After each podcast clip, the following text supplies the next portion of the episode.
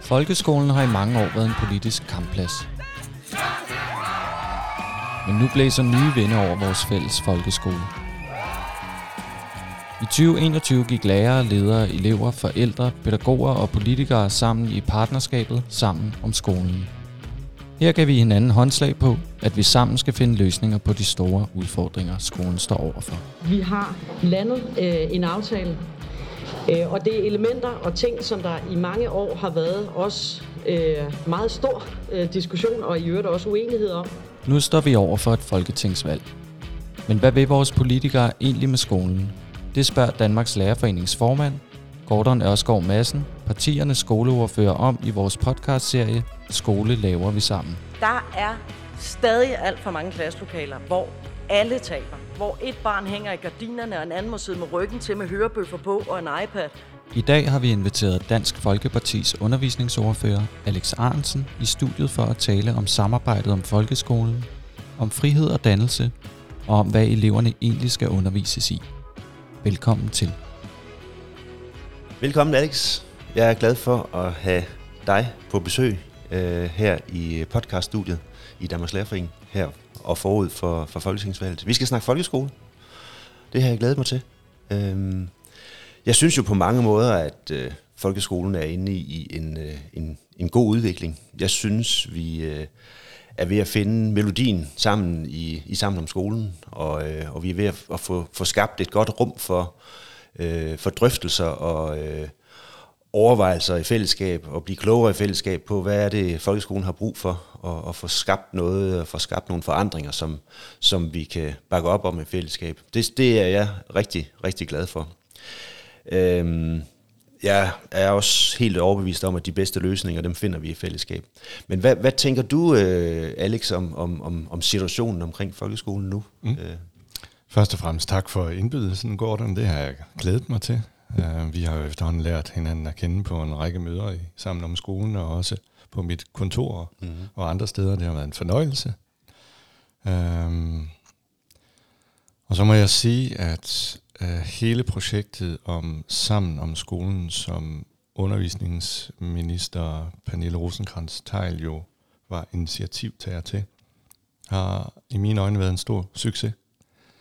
Jeg vil gerne rose hende for det. Mm. Jeg har gjort det tidligere, også nede i, i salen mm. offentligt, og jeg gør det også gerne her.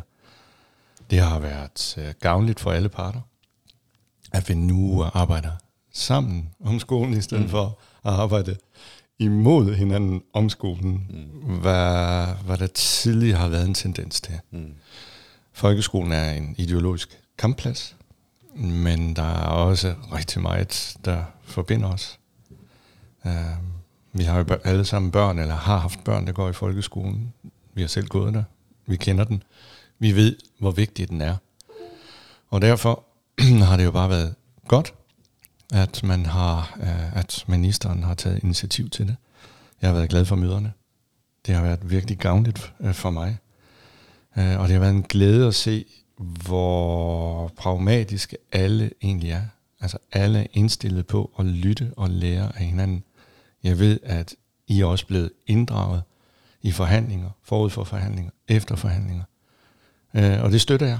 Det er faktisk en gammel drøm for mig, der går i opfyldelse. Øh, jeg ved ikke, om du husker tilbage i 2013, hvor jeg havde tæt mm. samarbejde med din øh, forgænger, Anders Bondo Christensen. Vi skrev blandt andet en kronik i politikken sammen, hvor vi, vi var meget kritiske over for den måde, som regeringen og flertallet, de, øh, de førte de der reformforhandlinger igennem. Mm hen over hovedet på lærerne midt i overenskomstforhandlinger. Altså, det er jo bare en dreje på, på, på hvordan man ikke skal gøre mm. tingene. Mm. Ja. Meget enig. Øhm, og noget af det, vi, jeg synes også, vi lykkes med, Alex, det er jo, at, at selvom at I også blandt partierne jo kan se forskelligt på tingene, og vi kan som parter også se forskelligt på nogle ting. Vi har jo været for eksempel rygende uenige med KL på nogle områder. Men, men det viser sig jo lige nu, at, øh, at vi som bøjer os mod hinanden for at finde de der øh, fællesnævner og fælles løsninger. Og den, den store øh, hvad skal man sige, lakmusprøve på det var jo det nye evaluerings- og bedømmelsessystem, som, som jeg synes var, var eksemplarisk i den måde, det er blevet til på. Og nu skal det ud og leve, og, og nu skal det ud og, og fungere ude i praksis. Og der har vi også en opgave. Og der har vi jo sagt som parter, at, at der vil vi også gerne medvirke til så også at få det til at fungere derude, hvor, hvor, hvor tingene sker, altså ude på skolerne. Mm. Så, så på den måde synes jeg også, øh, vi, vi, vi er kommet langt, men, øh, men så jeg håber også, at, at, at vi efter øh, det kommende folketingsvalg kan, kan fortsætte det gode samarbejde, men det kan jeg høre, det er du også, øh, det er du også med på. Ja, det kræver, at vælgerne de sender mig ind i Folketinget igen, og jeg bliver undervisningsordfører. ja, det er jo rigtigt.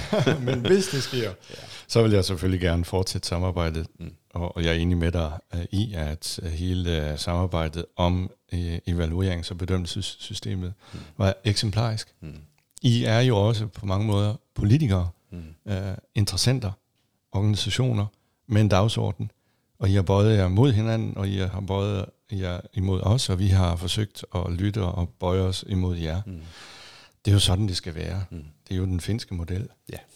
Nu står vi jo på tærsklen til en, øh, en valgkamp, og øhm, det ser jo ret spændende ud, og det kan blive ret tæt, og, øh, og, og, og ja, der er mange øh, uafklaretheder, det, sådan er det jo i forbindelse med et valg. Men hvis vi nu holder, holder fokus på, på folkeskolen, hvad er det så, du sådan tænker er de store udfordringer? Noget du øh, tænker, det er, det er vigtigt at få fokus på her på, på tærsklen til en, en ny folketingsperiode? For det første, at vi fortsætter det her gode samarbejde, vi har. Mm, for det andet, at forligskredsen holder sammen. SF øh, har, har desværre forladt forligskredsen. Mm. Og så for det tredje, vi får hævet det faglige niveau. Mm, og samtidig øh, giver øh, skolerne den frihed, de har brug for uden at det hele skrider igen. Det er en svær balance. Men det med, øh, med at hæve det faglige niveau, kan du, kan du prøve at, at sige lidt mere om det? Fordi jeg, jeg, det er jo noget, vi som, som folkeskole, som institution og i skoleverdenen og som lærer har forsøgt at, at, at gøre noget ved igennem gennem mange år. Øh, og det er jo også, øh, i hvert fald i nogen grad, lykkes, og man kan sige, vi, vi, men, men, men vi, vi, har, vi har jo stadigvæk nogle børn, som vi ikke øh, får løftet godt nok. Hvad, hvad tænker du om det? Der er flere ting i det. Det ene er at øh, forbedre læreruddannelsen. Mm. Lige nu der sidder vi og forhandler om det, mm. uh, og det er ret spændende.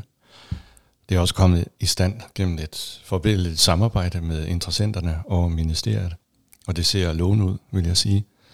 Øh, der får vi hævet niveauet forhåbentlig, så uddannelsen bliver bedre og mere attraktiv mm, for, for nye studerende. Så det selve måden, man driver skole på i dag. Der har jo været en udstrakt frihed, både pædagogisk, metodemæssigt og indholdsmæssigt. Og der tror jeg, at tiden er kommet til, at vi øh, kigger på pensum, altså nationale pensumlister i folkeskolen. I Dansk Folkeparti har vi foreslået det. De vagt lidt furore, nogle øh, blev lidt sure, og andre misforstod det også lidt med vilje. Men forudsætningen for større frihed til folkeskolen, altså pædagogisk, didaktisk, metodemæssig frihed, ligger i, at vi så har et nogenlunde fast pensum i en række kernefag. Og det er ikke også politikere, der skal fastlægge dem gårderne, det vil jeg gerne understrege. De skal være fagfolk, lærere, forskere, folk, der har forstand på fagene. Så der skal oprettes fagudvalg for hvert enkelt fag, der så skal vurdere, hvad der er vigtigt, at man underviser i i folkeskolen. Det vil også gøre det lettere for en nyuddannet lærer. Mm, han kommer ud, eller hun kommer ud. Han eller hun ved, hvad hun skal undervise i. Lærebogen mm, må hun selv finde ud af. Hun må også øh, selv finde ud af, hvordan hun vil gøre det, om hun hopper på tunge, eller, eller hvad hun gør det er ikke så vigtigt for os, bare hun får lært eleverne det, som man fra Folketingets side i sidste ende har vedtaget, er vigtigt, at man underviser i.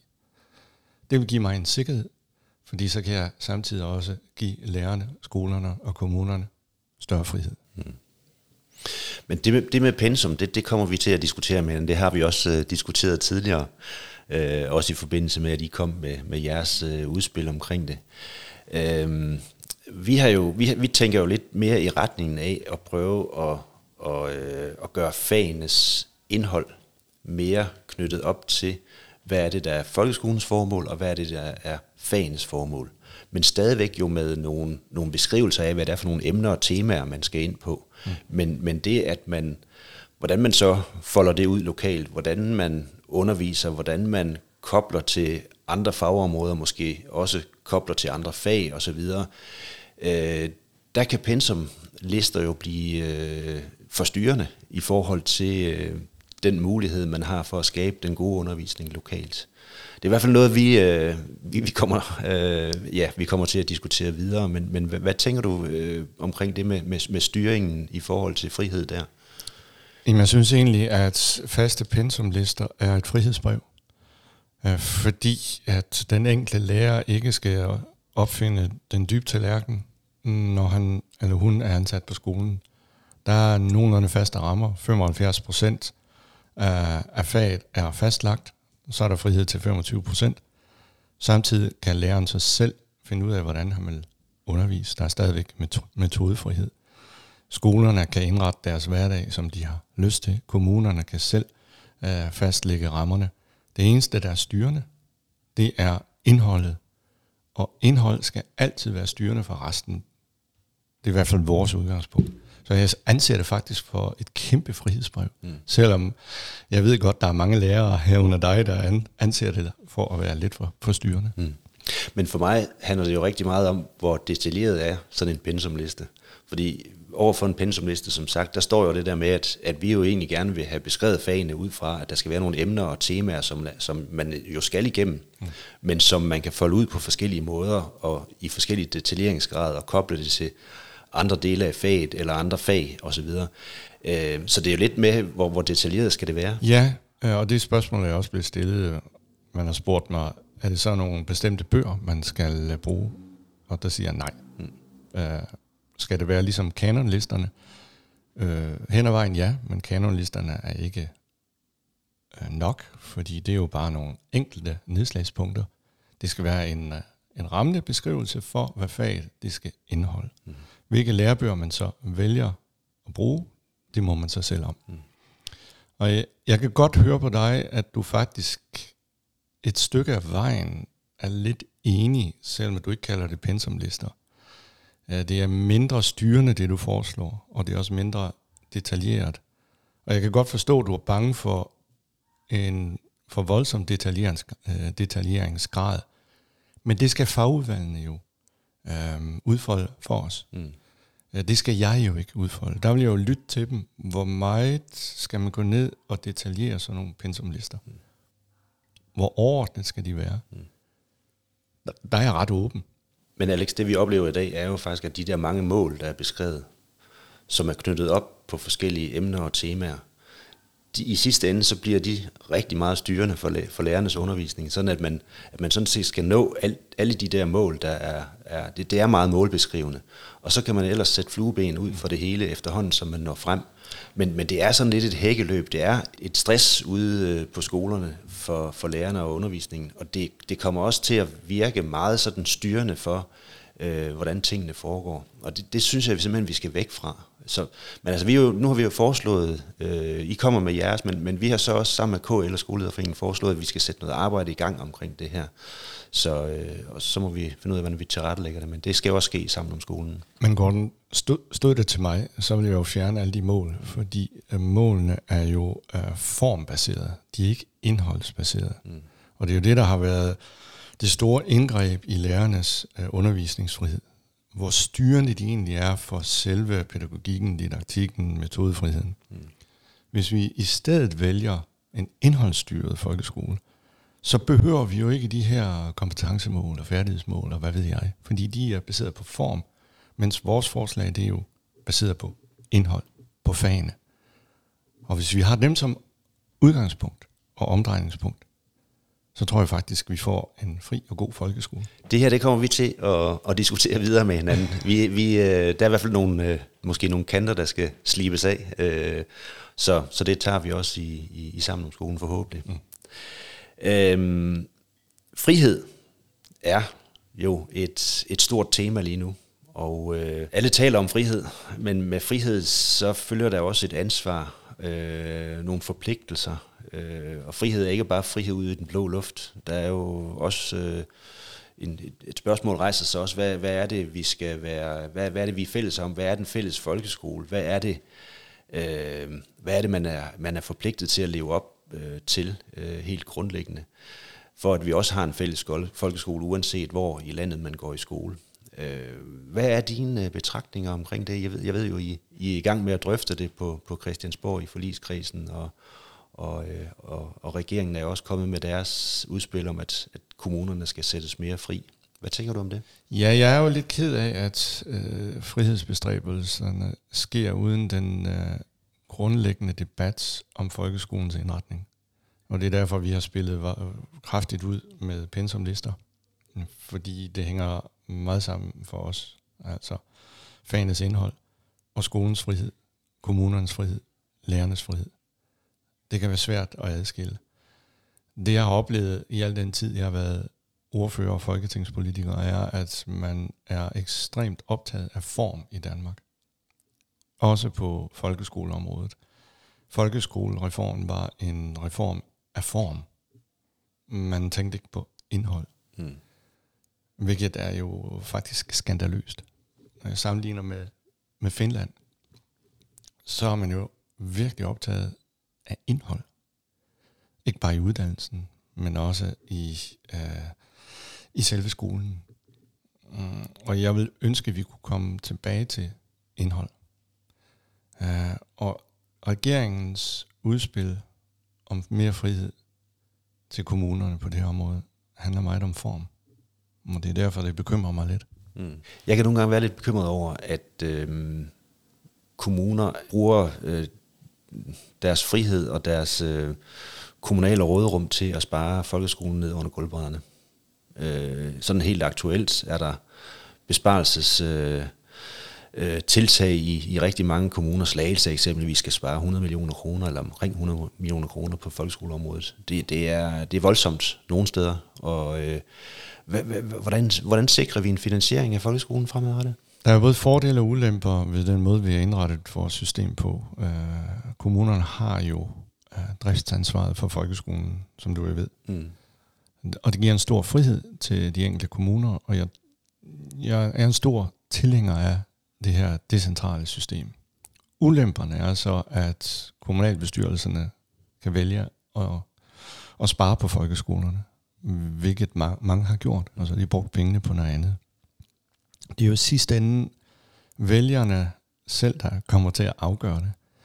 Altså, så må de jo stemme på politikere og partier, der vil investere i folkeskolen. Øhm, det er jo ikke altid, de gør det. Nogle gange der stemmer de på en karismatisk person, der så bagefter skærer ned på folkeskolen. Det er jo ikke så godt, vel? Mm.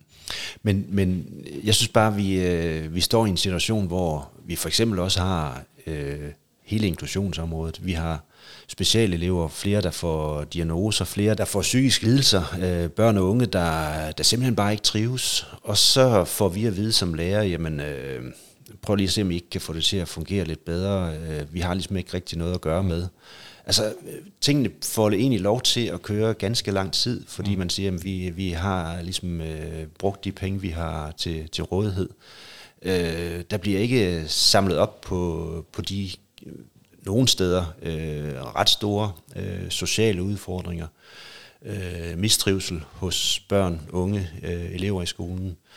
Øh, der synes jeg simpelthen, der mangler finansiering. Hvad tænker du om det? Hvad er alternativet til den måde, vi gør det i dag? Det er jo, at vi centraliserer og at staten overtager finansieringen. Det tror jeg ikke vil være godt.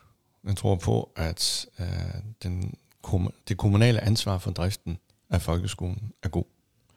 Men det kræver, at man har byrådspolitikere, der er deres ansvar bevidst. Det er man mange steder ikke, fordi de er styret af forvaltningen.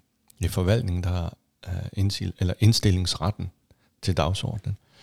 Og så er der en række borgere, som ikke rigtig er opmærksom på, hvor vigtigt det er, at de stemmer på de rigtige. Men jeg vil godt lige øh, gå et skridt videre, fordi jeg, jeg synes, øh, jeg synes, jeg synes måske nok, du slipper lidt for let der. Fordi øh, de erfaringer, vi har efter, efter ganske mange år med sådan en styringsmodel, hvor, hvor kommunerne jo på en eller anden måde jo også forhandler økonomien mm. med staten. mm. og som, hvor staten også går ind og siger, jamen der er så så mange penge til rådighed, og man, man, man får forhandler en økonomiaftale på plads. Så det er jo ikke alene et spørgsmål om prioriteringer i kommunerne. Det er jo også øh, sådan de overordnede samfundsøkonomiske prioriteringer, der kommer til at spille ind på, hvor meget man har at gøre godt med øh, ude på skolerne. Og det, det kommer altså bare øh, skolerne til, ja, til ugunst i den forstand, at de, de simpelthen øh, nogle steder øh, slet ikke kan få det til at, at, at løbe rundt. Og det betyder, at mange øh, forældre tager deres børn ud af folkeskolen og sætter dem over i en privat skole i stedet for. Jeg synes, det, altså det er i hvert fald en af grundene til, at øh, man gør det. Øh, ikke den eneste, men, men, øh, men, men, men jeg synes, vi har, vi har brug for på en eller anden måde at få, få mere fat på det omkring økonomi. Altså, der er mange grunde til, at forældrene de øh, mm. flytter deres børn ja. i, en folkeskole. Ikke, på, ikke på, kun på grund af økonomien. Enig. Men det er en af, af grundene. Det er en af grundene nogle steder, ja. Og andre steder er der en tradition for flere friskoler, eller af pædagogiske årsager ønsker man, eller øh, man er ikke tilfreds med folkeskolen, som den er. Der kan være rigtig mange årsager. Skolelukninger øh, lokalt. Kommunerne har hovedparten af skatteindtægterne i Danmark. Øh, og jeg vil opfordre kommunerne til at prioritere folkeskolen. Jeg har selv siddet øh, i tre perioder i Odense Byråd. Og jeg skal hilse at sige, at det ikke altid var folkeskolen, der stod øverst på politikernes ønskeseddel, fordi det er nogle gange lidt mere sexet at investere i, uh, i mursten. Fordi så kan man klippe en snor bagefter. Ikke? Uh, den daglige drift, det får du ikke tak hvis, hvis man øger det. Noget af det, der optager mig rigtig meget, øh, Alex, det er, øh, det er de mange børn øh, og unge, der har det svært psykisk, og som, ja, vi kan se, at, at hver sjette barn under 10 år har øh, alvorlige mentale helbredsproblemer. Øh, hver syvende får en, en psykisk diagnose. Der er en stigning i antallet af børn med ADHD og øh, autisme, øh, altså, som, altså flere og flere, der får øh, diagnoser, inden de bliver 18 år. Øh, vi kan også se, at, at mange af, af børnene, de unge, de tager problemerne med op i voksenlivet. Øh, de får ikke uddannelse, mm. de, får ikke, de kommer ikke ind på arbejdsmarkedet, og de får sådan lidt en opfattelse af sig selv, at de, de ikke rigtig dur, og ikke mm. rigtig kan bruges i det her samfund. Ja, så jeg sidder sådan tilbage med, og det er jo noget af det, vi, vi bruger eller møder rigtig meget i skolen også. Øh, og det er jo ikke kun et skoleproblem, det er jo et, et bredere problem, men, men øh, jeg sidder sådan tilbage med en, en, en frustration over, at vi ikke gør det godt nok der. Øh, hvad skal vi gøre ved det? Ligesom dig, Gordon, er jeg dybt bekymret over øh, den, den stigende tendens til de mange problemer, som børn og unge har. Altså, det har faktisk chokeret mig. Jeg prøvet at tale med min omgangskreds om det, og de bekræfter jo alle, at øh, der er mange, der har det svært af den ene eller anden årsag. Jeg har også prøvet at dykke ned i, hvorfor at det er så voldsomt nu, og jeg har svært ved at finde et entydigt svar. Mm. Og der har jeg jo brug for hjælp fra sådan nogen som jer mm. og andre. Jeg er ikke sikker på, at der er et svar. Jeg tror, der er mange svar på det. Øh, og jeg vil helst ikke fastlægge mig på, på, på et problem, men vi ved, at de sociale medier øhm, er en årsag. Vi ved også, at de unges og børns store forbrug af mobiltelefoner og computer er et problem. Vi ved, at de lider af præstationsangst. Uh, vi ved, at de lider af angst på grund af de enorme muligheder, de har i dag. Det, det skræmmer dem. Mm. Det kan være, uh, nogen taler også om, at børnene har været i institution alt for tidligt, har savnet forældrene, der har arbejdet meget og har glemt af børnene. Uh, nogen taler om manglende rammer. Mm. Det flyder. Manglende autoritet, klare uh, myndighedspersoner der er en lang række, årsager til det. Mm. Øh, og jeg ved faktisk ikke, hvad det skyldes. Men jeg, altså, jeg er dybt bekymret over det. Mm.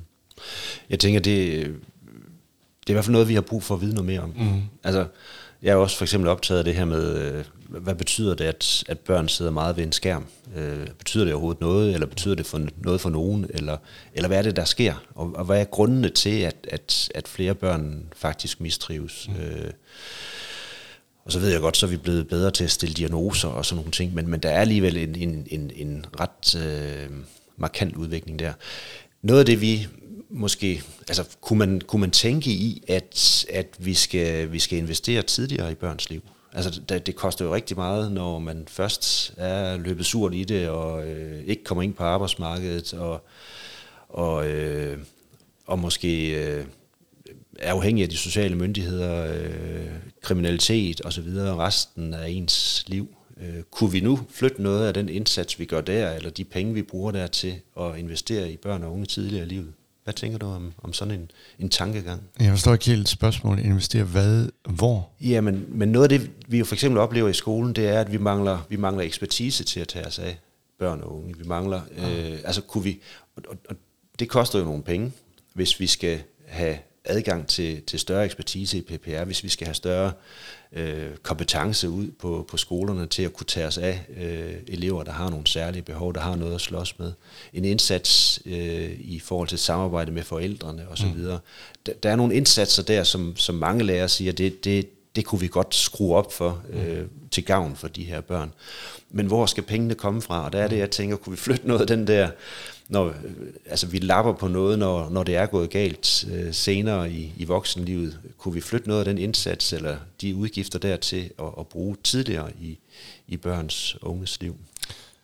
Det er muligt, vi kan gøre det. Øhm, jeg har lidt svært ved at svare på det. Mm. Vi bruger jo omkring en tredjedel af folkeskolens udgifter på specialområdet. Øh, og det, det tal har ligget ret stabilt. Det er rigtig mange penge på forholdsvis øh, få elever. Nu hvor der så bliver flere elever, og børn og unge, der har det svært, så kommer udgifterne så til at stige. Hvor skal pengene komme fra? Øh, og hvordan bruger vi dem bedst muligt?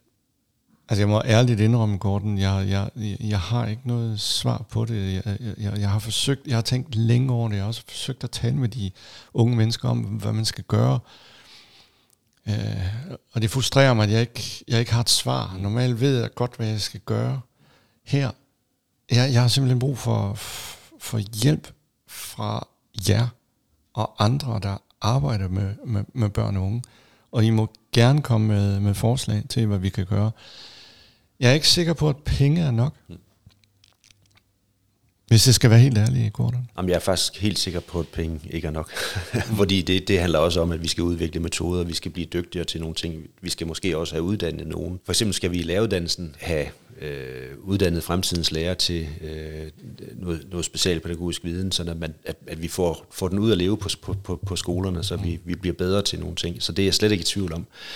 Øhm, men altså, første skridt er jo, at vi, øh, vi ser hinanden i øjnene, og så siger vi, øh, nu vil vi gøre det her bedre. Mm. Og så må vi finde frem til de gode løsninger, og der kan vi jo så igen bruge sammen om skolen, tænker jeg. Vi har også sat gang i det i, i, i, i det samarbejde, vi har der. Ja, det er en så. fælles opgave, og den skal også løses igennem læreruddannelses øh, som vi er i gang med. Mm. Og, og vi har øje for det. Ja. Øh, der kommer til at ske ændringer der, det kan jeg godt allerede afsløre nu. Mm. Mm. Det lyder godt. Mm. Alex, jeg tror faktisk, øh, vi øh, er nået igennem det, vi skulle snakke om omkring folkeskolen. Jeg har været glad for at have dig på besøg. Det er altid en fornøjelse at snakke med dig. Vi er jo ikke enige om alt, men vi, øh, vi, er, vi er faktisk, øh, vi er faktisk, øh, der er mange ting, vi sådan øh, kan nå hinanden med. Og det er jo også det, der, der, der kendetegner samarbejdet sammen om skolen, og, og, og det er, at vi, vi både kan, kan finde fællesnævnerne, og så slibe nogle kanter af undervejs. Du skal have tak, fordi du vil øh, besøge podcaststudiet her i Danmarks Lærerforening her op til valget. Jeg vil ønske dig en god valgkamp.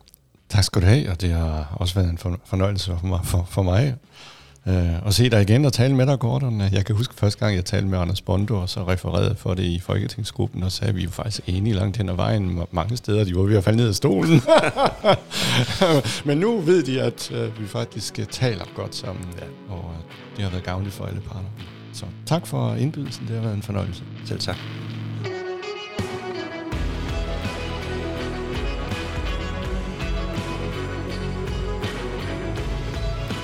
Du har lyttet til Danmarks Lærerforenings podcast Skole laver vi sammen. Du kan finde alle afsnit i serien på Spotify, Apple Podcast, Podbean eller der, hvor du plejer at lytte til podcast. Tak fordi du lyttede med.